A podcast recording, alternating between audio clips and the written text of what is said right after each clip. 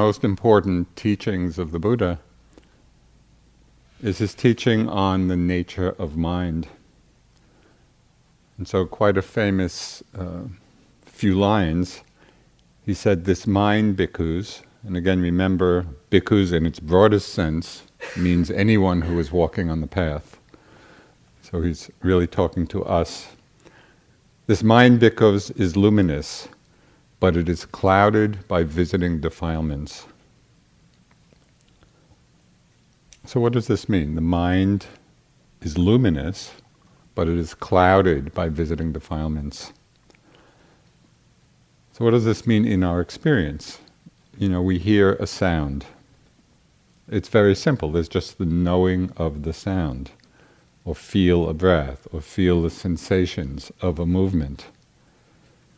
In the simplicity of just knowing, there's no problem. It's in that respect that the mind is luminous. Luminous here means the knowing capacity, the capacity of the mind to know. the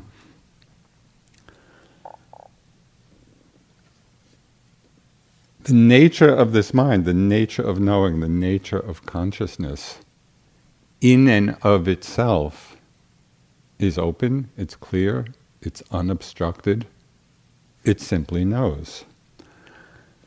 So, an example or an image which I came across, uh, which expresses this really well. I was in a bookstore and I saw, just browsing, and I saw this title, The Nothing That Is. And I thought, this is for me. And the book actually was a history of the number zero. so I got it. I thought this is this is the teaching, the nothing that is. So the first line of the book said it was by Robert Kaplan. He said, "When you look at zero, you see nothing. When you look through it, you see the world." And I thought that was such an apt description of the mind. When you look, when you look at zero, when you look at the mind, you see nothing. There's nothing to find. Look through it, and you see the world. Well, I got through those first two lines of the book, and then it got too mathematical. but those two lines were worth the purchase price. you know, when you look at zero, you see nothing. When you look through it, you see the world. So the question arises both on retreat and in the busyness of our lives what obscures this natural clarity? You know, if the nature of awareness, the nature of consciousness is clear and unobstructed and open and luminous, why don't we live our lives from that place of simplicity? You know, what, what obscures this nature? When we look carefully at our experience, we see that what obscures this clarity of mind, clarity of awareness, and what causes suffering in our lives, both for ourselves and for others, are the arising of the visiting defilements. You know, and in Pali language, the word for defilements is kilesa. You could say the unwholesome states of mind.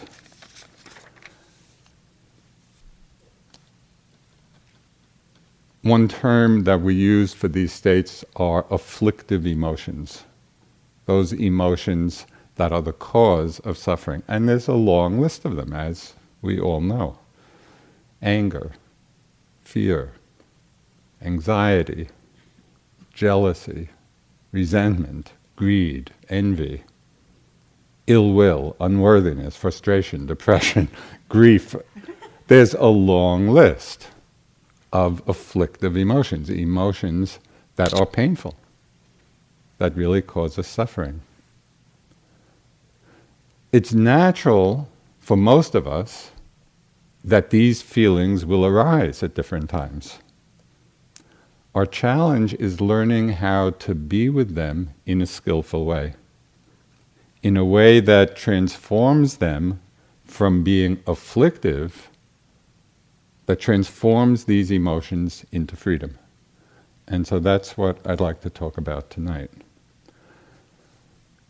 The Buddha went on to say in first line the mind bhikkhus, is luminous, it is clouded by visiting defilements, which means they're not always there, but they do arise.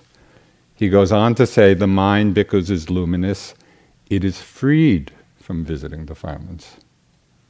So he's pointing out the understanding that we actually can free our minds from the suffering that these cause. So, how is it freed? How can we free the mind? The first and fundamental step in working with these afflictive emotions is something we've already talked about. It's acknowledging and recognizing them when they arise. You know, and there's a wide range in our abilities to recognize and to know what we're feeling. For some people, it's very easy. You know, they're, re- they're very tuned in to these different emotions, and when they arise, they recognize them clearly and quickly. So for some people, it's quite easy. For some, it's difficult you know, we might be going on our merry way in our lives, being driven by different emotions that we may not even know are there. You know, maybe we feel something, but we're not tuning in, we don't know what they are, but still they're causing us to act in our lives, in our relationships, in our work, but we're not tuned in, we're not aware, and so they can be the cause of a lot of difficulty. For others, we may know what we're feeling. So the recognition may be there. You know, we're, we're tuned in, but we may very well be in the habit of, of being lost in them, of being carried away by them, by being overwhelmed by them. You know, this flood tide of emotions. So there are many different ways we can train ourselves to be mindful and to connect more mindfully when they arise. Specifically with the afflictive ones, and that, these are the emotions that I want to emphasize this evening, although it applies equally to all emotions. So, one way of tuning in is by becoming more aware of our bodily sensations. You know, maybe there are sensations of tightness or contraction or agitation or tension. Now, sometimes these sensations are residue of past emotions or past reactivity, so it doesn't always mean that these sensations reflect a current emotion. But if the sensations are enduring and maybe even strengthening, you know, we're feeling more and more tense and tight and contracted, that could be a signal for us to take a look. Okay, is there some emotion underneath that is causing this reaction in the body? You know, maybe there's some anger or frustration or whatever. So these physical sensations can be a signal for us to take a look and see what's there.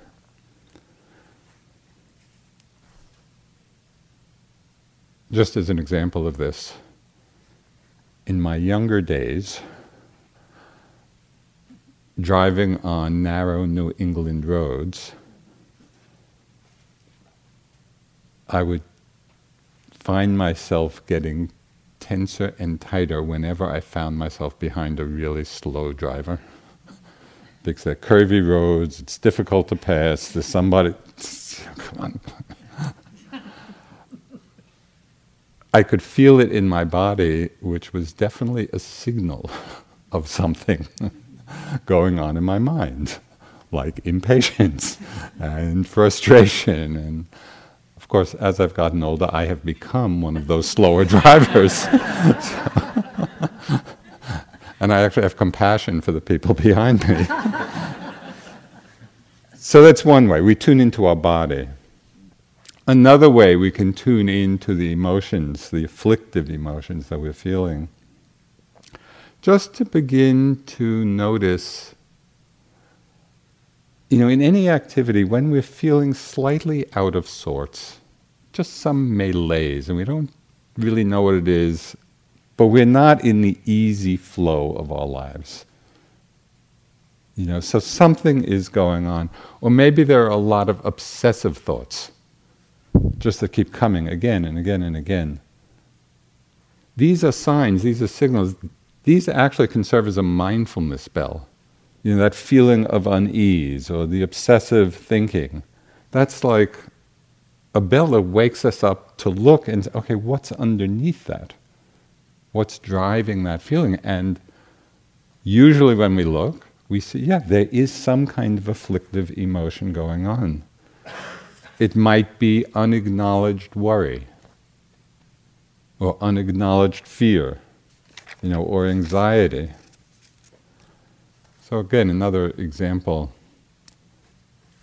of how just when we're feeling ill at ease, it can become a signal to look.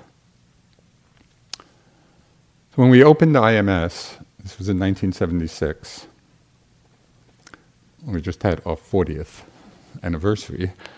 Uh, for the first 13 years, uh, I lived in the center. I had a room in the center, and sometimes I had to switch rooms because people needed it.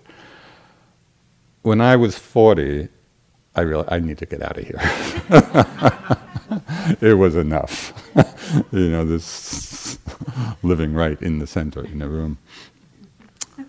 So, through the amazing generosity of one particular student and friend, she actually offered uh, a house, to build a house for myself and my colleague Sharon Salzberg. So it was, it was you know, an unbelievable gift. So that's its own story, the obsessive mind in the designing and building of the house, but that's not the point of this story. so it gets built, you know, and move in. And when I first moved in, I did a month self retreat. I thought that would be a good way to you know, enter into living into my new home. Well, my mind started going a bit crazy. The house is too nice. Dharma teachers shouldn't be living in such a nice house. Maybe I'll move out and give it to the staff. And I just, my mind was obsessing about this and feeling very uneasy, and it was generating all these thoughts. And finally, I said, Joseph, what is going on? You know, what are you feeling? And I realized I was feeling embarrassed. It was just, I was feeling embarrassed about living in this really nice place. As soon as I saw that, as soon as I recognized it clearly, I realized I would much rather feel embarrassment than move out of the house. so, so the whole thing became a non issue. but before I recognized the emotion, before I recognized, I couldn't accept it because I wasn't recognizing it, and it was driving all this unease. So that's the power of bringing clarity to what we're feeling. We actually are able to be accepting of it because we're seeing it.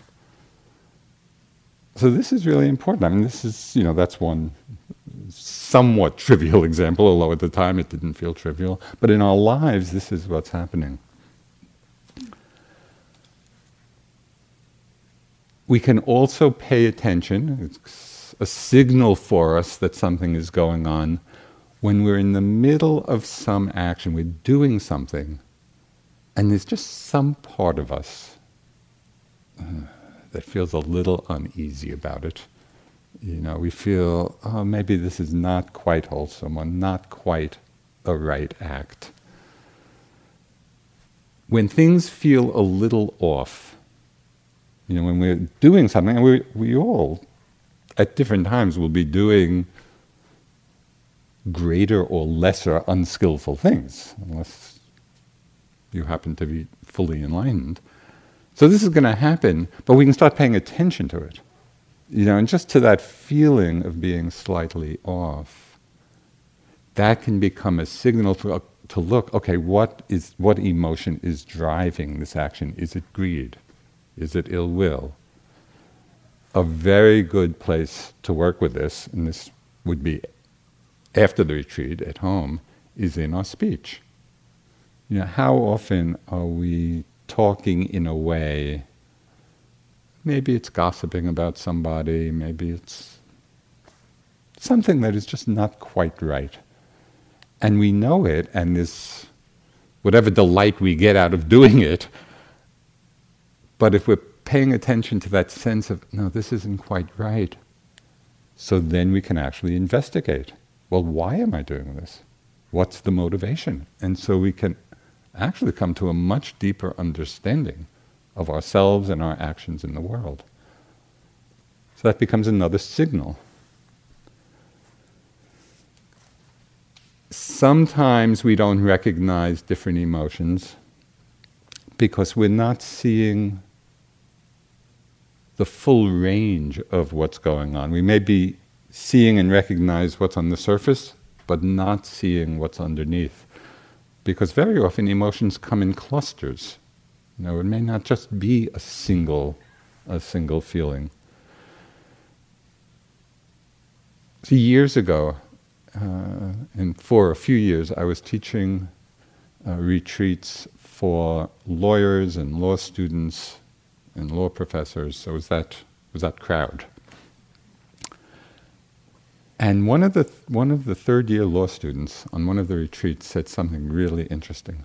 Of course, they're involved in a very what's the word litigious profession. You know, so there's a lot of conflict and a lot of stress. And just in the discussion of the meditation and you know what his experience was he was saying, I need to get angry in those situations so I don't feel the fear. And I thought that was so interesting. You know, so in that situation, he would manifest and feel anger all as a way of avoiding feeling the fear, which he felt would make him more vulnerable or less effective when actually learning to be accepting of the fear and to say, yeah, we can act. There can be fear there, and we can act in the face of fear, in the experience of fear. It need not stop us if we're accepting of it. But if we don't recognize it, and we don't come to that place of acceptance, so then it drives us to other unwholesome states, to other afflictive emotions. So do you see, this is, this is an amazingly rich arena of investigation because it's such a big part of our lives. You know, we know maybe underneath feelings of anger, you know, we, we're aware of that. But if we don't look deeper, we don't see, well, what is there something underneath that? Maybe there are feelings of hurt, or frustration, or self righteousness, or resentment there can be a lot of emotions that are actually fueling the anger. And if we don't see them, so then we get we stay caught in the anger. You know, so we have to look a little deeper. What's important to understand is that this investigation in this realm is not discursive. It's not thinking about it and it's not digging into our psychological history and life story. That's not what I'm talking about when I'm suggesting that we investigate. Rather, it's understanding that there's a wide range of afflictive emotions as well as wholesome ones. Sometimes they're obscured. Sometimes we're not aware of what's going on, and we can use the various uh, suggestions as a way of looking and investigating. But it's not by thinking about it, it's by settling back and just opening up in a very intuitive way. We're just kind of dropping into ourselves. We could say we're dropping into our heart to see what's there. And if we learn how to do that, very often what's there simply reveals itself. Just as it did with that, you know, being embarrassed about the house. I, I didn't think it out. I just, what's going on here? and then it revealed itself. That's the kind of investigation I'm talking about. It's intuitive. It's just getting there for what is present. Sometimes we don't recognize the emotions that are present because we're misperceiving them. We're taking one emotion to be another. So I'll give you a few examples. At one time, I was feeling what I thought and what I was taking to be sadness. And so I was noting and being aware of sadness, sadness, sadness. But it was really staying a long time in, you know, that feeling of kind of being caught in some way. So that feeling of being caught, that kind of piqued my interest. You know, what? How am I getting so hooked in this? So I looked more carefully, and I saw that it wasn't sadness; it was unhappiness. Now these are close, but they are different emotions. These are different feelings. As soon as I saw accurately what it was, that allowed for the alignment with it so that I could be accepting. When I was misaligned, acceptance is impossible because we're not actually there for what is actually present. Is this clear? Kind of. And so when we're caught in something and we try, you know, all these different ways of looking and seeing and understanding, and we're still caught, we might just check to see am I perceiving this accurately? And it's very easy to misperceive. You know, we could, we could mistake frustration for anger. These are two different feelings. Here's a big one. This is, this is a life practice for you. We can mistake attachment for love try that one on. and this is another whole talk. they are two very different feelings, and they are often conflated. And that conflation can be the cause of a lot of suffering. So, clear recognition of what emotion is present you know, and again, particularly the afflictive ones, because they are the ones that are causing us suffering. The next essential piece first is recognition, and then it's mindful acceptance of the emotion. Because if we're not accepting of it, if there's aversion to it, we're actually feeding it. So they are afflictive, right? And if we're not aware and we're not accepting, they are going to be the cause of a lot of suffering. So we have to understand what acceptance means in this context. What does acceptance mean in terms of an emotion that's afflictive? It doesn't mean justifying them. It doesn't mean wallowing in them it doesn't mean judging them. Rather, it's simply the full acknowledgement yes, anger is here, fear is present, frustration is present, jealousy is present. We're there for it, we recognize it, we're accepting of the fact that this is our current experience. So, in this regard, acceptance is just another word for mindfulness. How do we know whether we're accepting of it or not?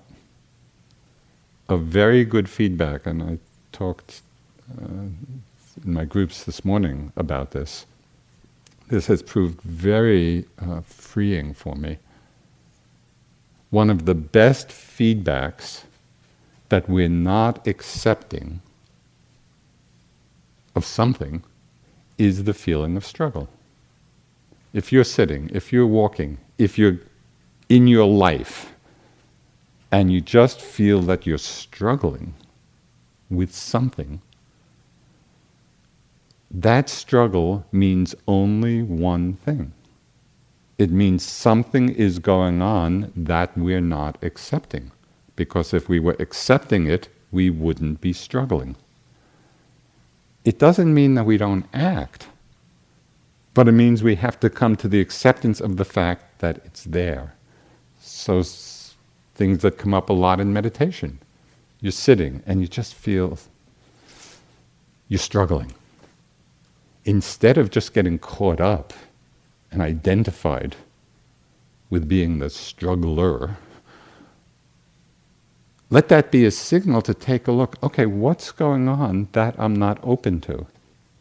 It might be some unpleasant sensations in the body, you know, that are in the background. We don't want to feel them, but they're there.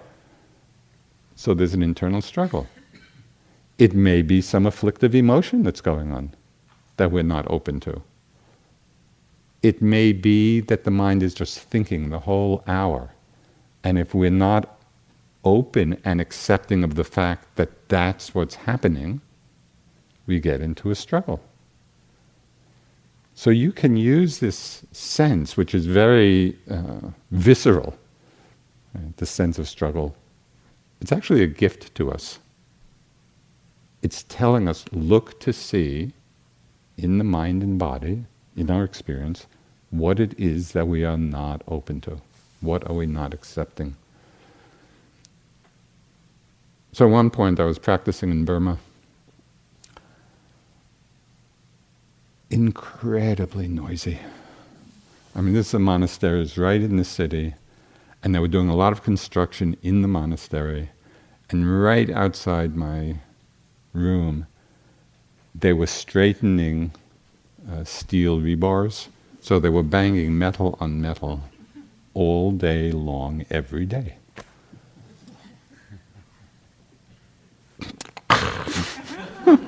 I came to Burma to get enlightened.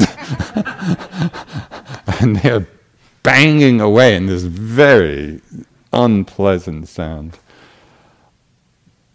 So I was caught up in my own reactivity, and after a while, and it took a while, okay, what's going on? You know, how am I getting so caught in the reactivity? And so I just look, okay, what's going on in my mind? I said, oh, complaining mind. That's what my mind was doing. It was just complaining incessantly.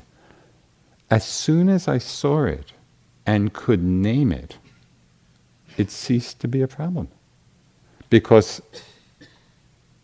when you're noting, when I was noting, complaining mind, complaining, complaining, in the noting, the mind wasn't complaining. I was actually being mindful. So, this is just another example of how we need to recognize and be accepting of what it is that's actually present, not fighting with it. Sometimes we don't recognize and accept afflictive emotions because they're too painful or uncomfortable. You know, and just like with physical pain, we have to train ourselves to realize it's okay to feel it. You know, and that happens in the practice. You know, in the beginning, we might feel a little bit of fa- pain and we get really upset by it. But over time, we relax and, okay, it's unpleasant, it's painful, and it's okay. It's the same thing with painful emotions. It's okay to feel it, but the tendency may be to avoid. You know, this is too uncomfortable. Or maybe the emotions that are arising don't fit our image of being a good meditator. Good meditators don't feel angry, don't feel greed, don't feel pride, don't lie. Therefore, greed and pride and dishonesty can't be arising. you know, we just deny the fact that that is actually what is going on because it doesn't fit our self image. Well, we really need to wake up from that one because that is the cause of so much self delusion, where we're living in the pretense of something instead of the actuality of what is actually going on. As long as we're unwilling you know, to be, to feel certain emotions, we're, we're really living defensively. We're living in fear and we're creating all of these inner structures to avoid feeling them. Our practice is to realize it's much simpler and much freer to be willing to feel the unpleasant mind states. It's okay. It's okay that it's unpleasant.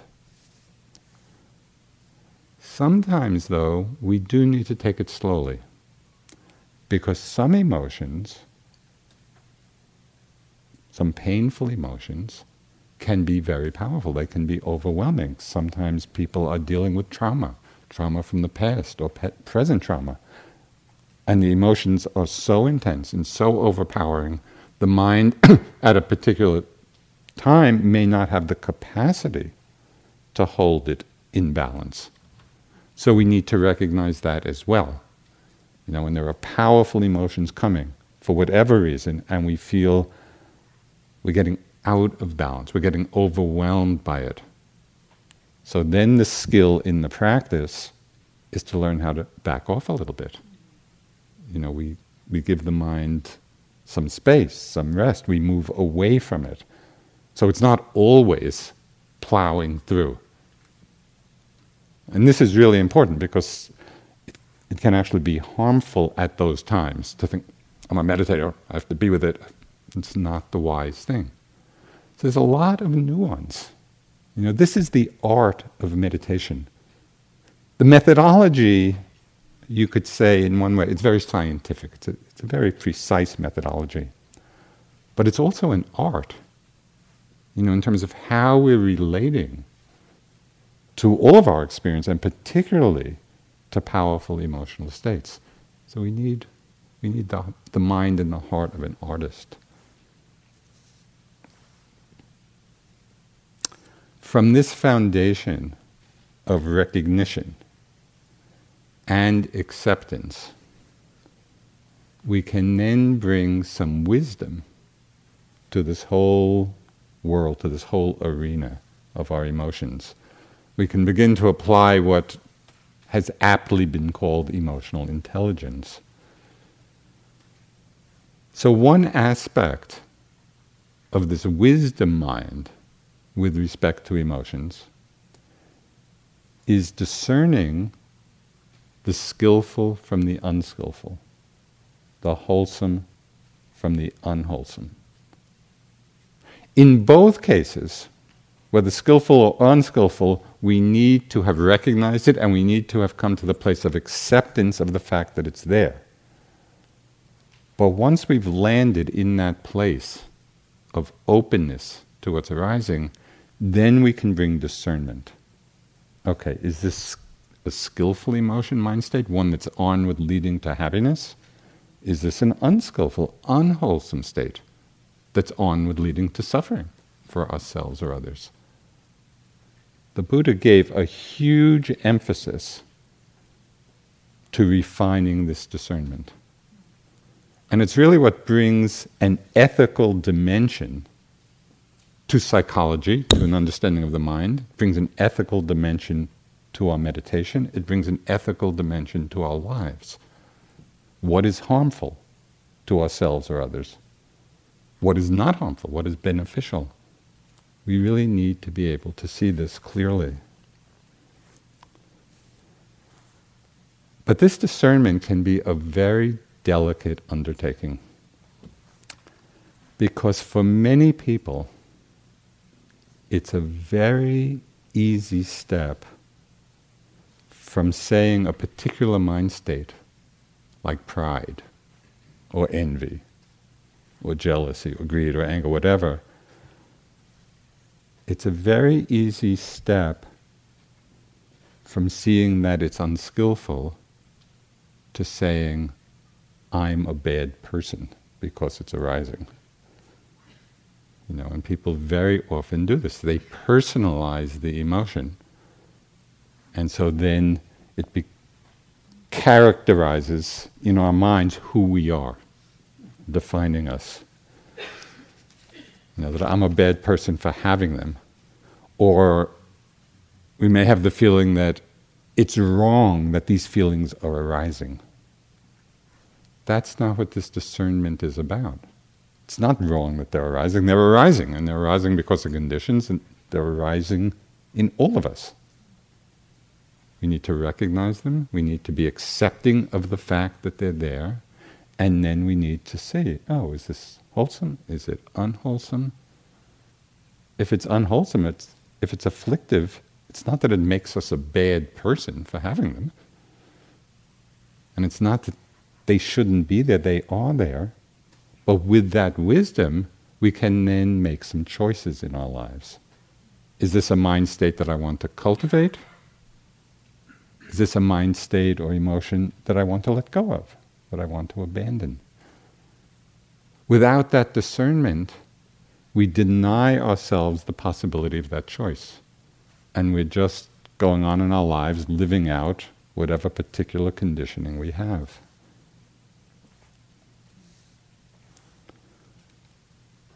So we discern what's skillful and unskillful not in order to judge ourselves, even though you may notice that pattern arising. That's not the point of this discernment. The point is to make wise choices in our lives and in our practice.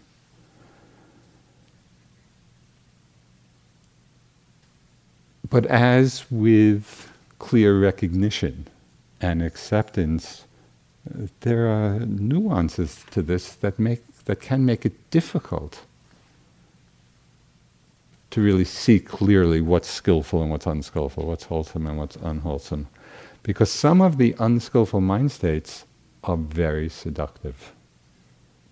And we justify them to ourselves.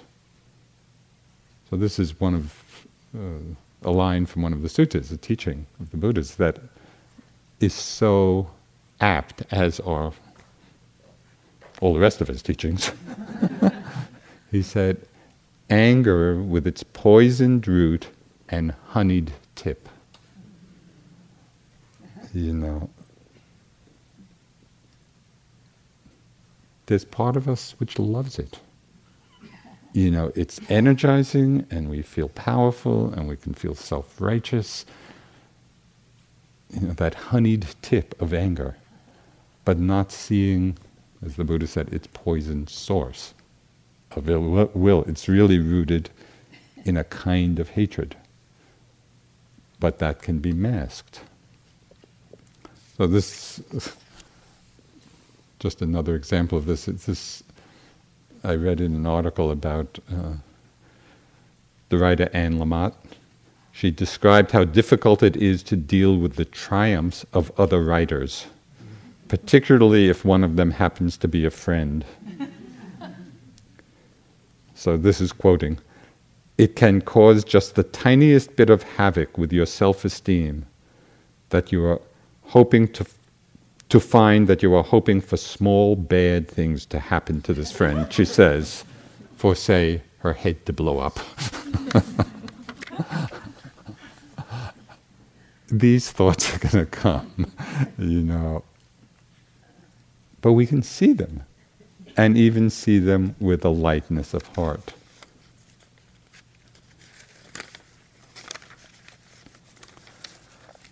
It's so important to begin to discern what's skillful and what's unskillful.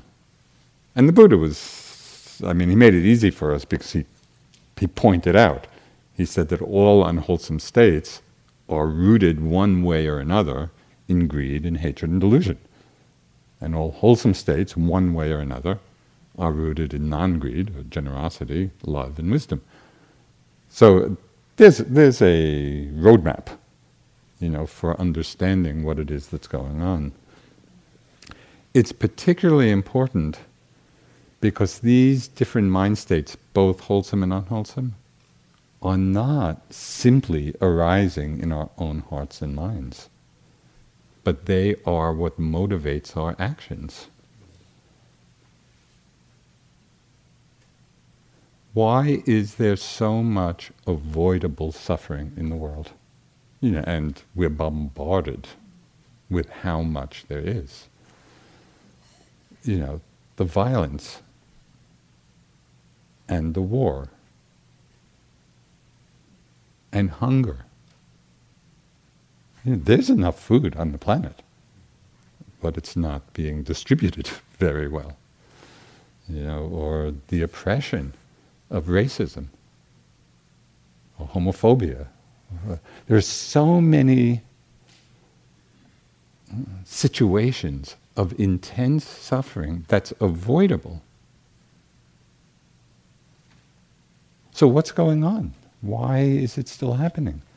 It's because people are acting out the mind states of these afflictive emotions. It's acting out fear, and it's acting out anger, and it's acting out hatred, and acting out greed these forces are exactly the forces that are the cause of so much suffering in the world.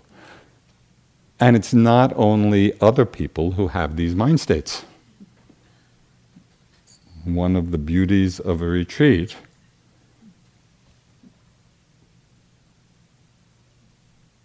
was expressed very well by a character in the book Zorba the Greek. Do you remember that from the 60s or back, way back then by Nicholas Kazantzakis? One of the characters has this line self knowledge is always bad news. There's a lot of truth to that. You're here, we're all here in our practice.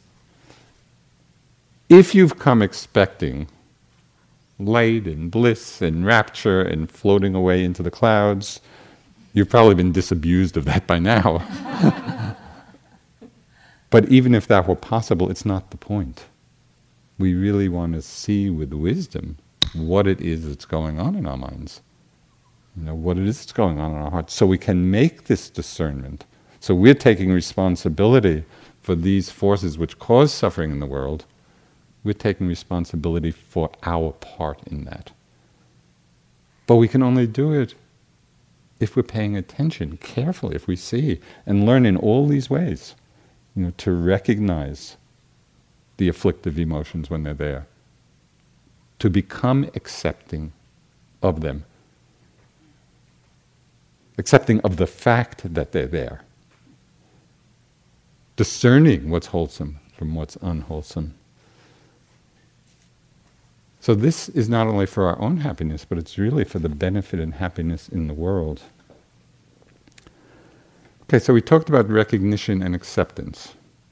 We talked about discernment of skillful and unskillful. The last step in working with afflictive emotions and with all others is both the most difficult and the most liberating. And that is learning how to be with and to feel all of these different emotions.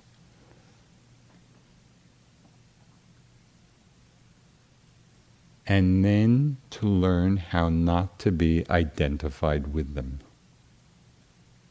not to be taking them as I or mine.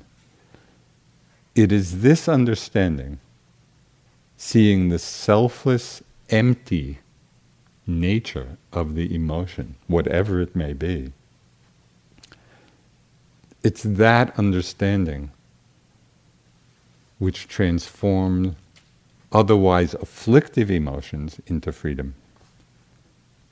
So, what does identification with an emotion mean? You know, how do we experience that? I'm sure you're familiar with it because it means being lost in, being caught up in, being captured by you know, carried away, taking them to be self. This is me.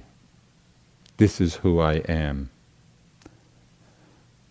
There is a huge difference, and I would suggest you play with this the next time some strong mind state comes. There's a huge difference between experiencing it as I'm happy, I'm sad, I'm frustrated, I'm angry, I'm greedy, to there is happiness, there is sadness, there is anger, there is pride. Just changing the way we language it will change our relationship to it. But the habit of identifying with it and taking it to be self, I'm angry, I'm this, I'm that, that habit is very strong. So, in the meditation practice, we, we need to retrain the mind in terms of how we're relating to these emotions.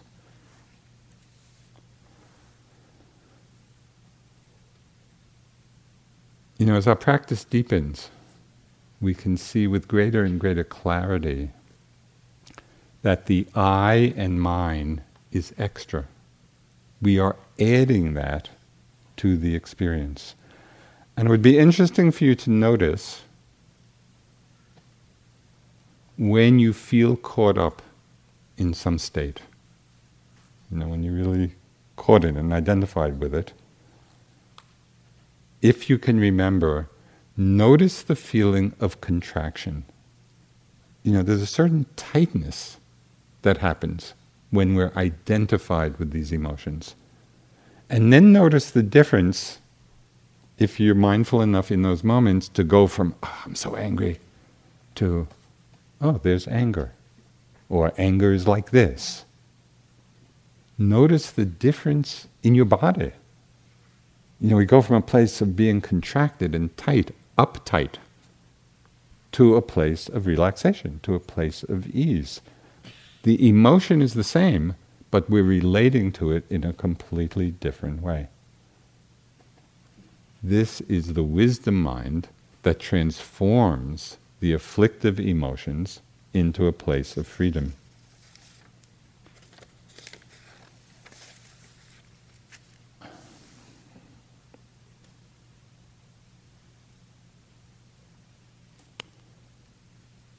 One of the ways of not identifying, of learning not to identify so much with these powerful states when they arise, is to see their conditioned nature.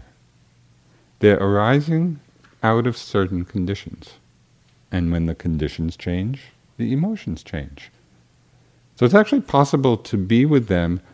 It's like watching cloud formations in the sky. You know, there can be powerful rain clouds, you know, ominous looking. But if we if we're just sitting back watching them form, and conditions change and then they dissolve in the clear sky of the mind, there's no tension in the experience of them. So, one way of seeing or experiencing the conditioned nature of emotion, and this is really fun to do, fun in a certain kind of way, is to see the relationship between thought and emotion. And I have found this completely fascinating. I have noticed so many different times a particular thought arises, maybe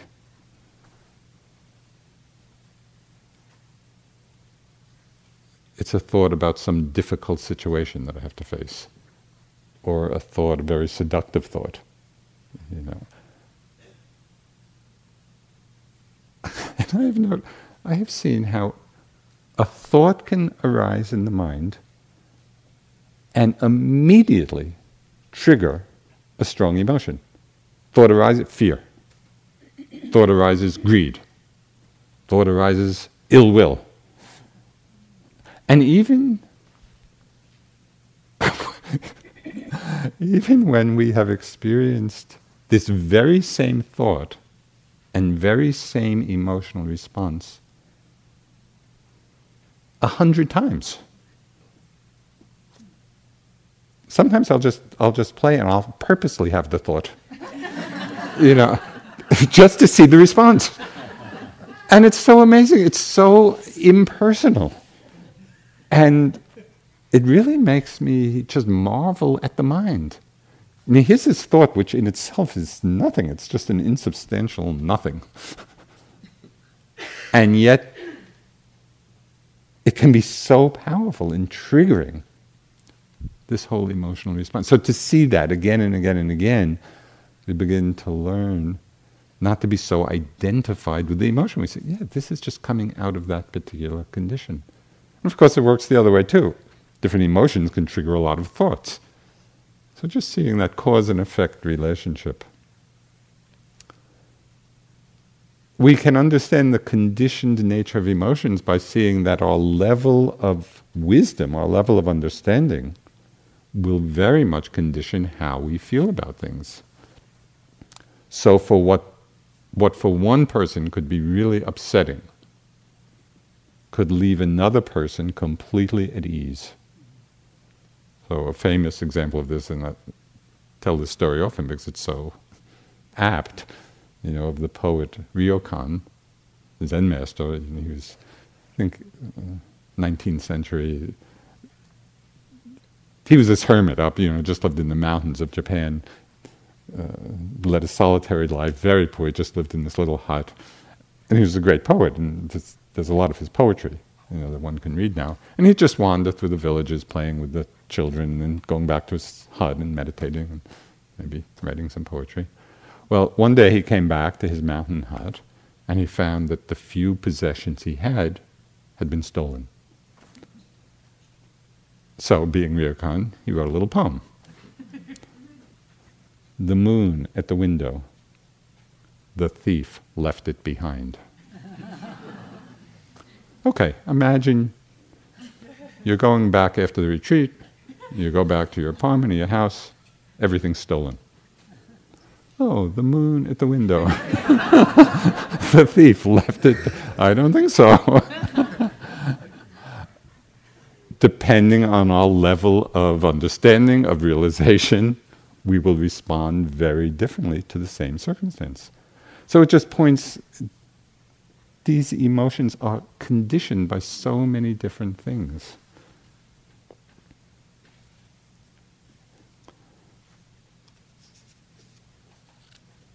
It's possible when we're in the midst of different strong emotions, and again, particularly the afflictive ones, the ones that cause suffering for ourselves or others, we can begin to kind of call up our inner Dharma coach. You know, because we have that wisdom mind within us, and sometimes it's just remembering and calling it up to remind us. So, for example, this is one teaching the Dalai Lama speaks of a lot. You know, and so often with many of the teachings, whether it's of His Holiness or you know of the Buddha, so often we hear things or read things, and it just seems like a good description, and we don't take it as an instruction. So one of the Dalai Lama's favorite things, I think it comes from Shantideva. Um, when anger arises, you know, when, when we're really in the throes of it, The inner Dharma coach, the wisdom mind, is the reminder one's enemies teaches one, one's patience. And so we should really honor our, our enemies. They're teaching us patience. But how often do we think of that? You know, in the midst of some conflict, you know, when we're caught up in anger, do we stop and reflect in that way? Hmm, not unless we practice doing it, you know. But it actually has the potential to free us, to appreciate what can be learned in that situation, instead of being caught up and totally lost in the emotion. So we use that inner Dharma coach.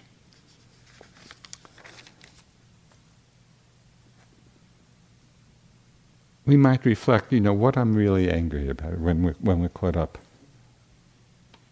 is it really that important given the magnitude of suffering in the world? You know, we can get we can get caught up in such a narrow little space and blow it up all out of proportion to really what's what's going on. And so it's just a reminder for us. Oh, okay. I don't, I don't have to be quite so caught by this. It makes some inner space. So, one teaching of the Buddha, which is a very high bar, And I love it because it just points to a possibility in terms of a reminder for us, kind of an inner coaching. So he said, Bhikkhus, there are five courses of speech that others may use when they address you. Okay, so he's talking about people talking to us. Their speech may be timely or untimely, true or untrue, gentle or harsh, connected with good or with harm, spoken with a mind of loving kindness or with a mind of inner hate. So people can speak to us in all of these different ways. Herein, because you should train yourself thus, our minds will remain unaffected. We shall utter no unskillful words. We shall abide compassionate for their welfare with a mind of loving kindness. Okay, so just imagine there's this person who is speaking to you angrily, harshly, lying, filled with hate, our mind will remain unaffected. Utter no unskillful words. Abide compassionate for their welfare, filled with a heart of loving kindness. So that's a high bar. But even to hear those words and to know, well, can I remember that? Even, even just remembering it, even if we can't do it in the moment, but just remember, yeah, that is a possibility. We don't have to be caught up in our own inner reactivity. So there's a possibility here of actual transformation, of freedom for us in our lives.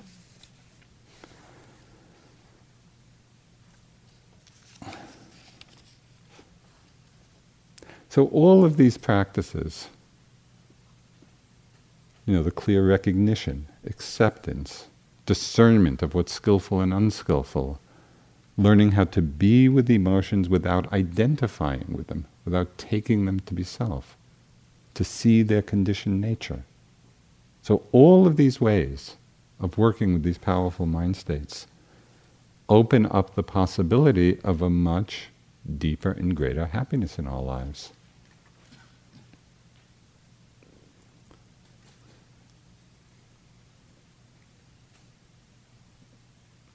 We can really begin to see how all of these mindsets, all of these emotions can self liberate in this space of open awareness, the open sky of the mind.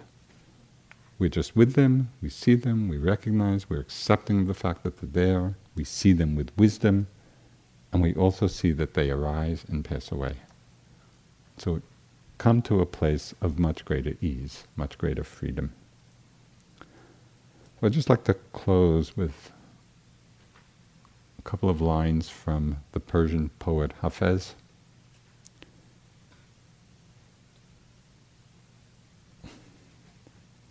Ever since happiness heard your name, it has been running through the streets trying to find you. it is trying to find us. We can be happy. We can be free. Know, and so this is really what our practice is all about. Let's just sit for a couple of minutes.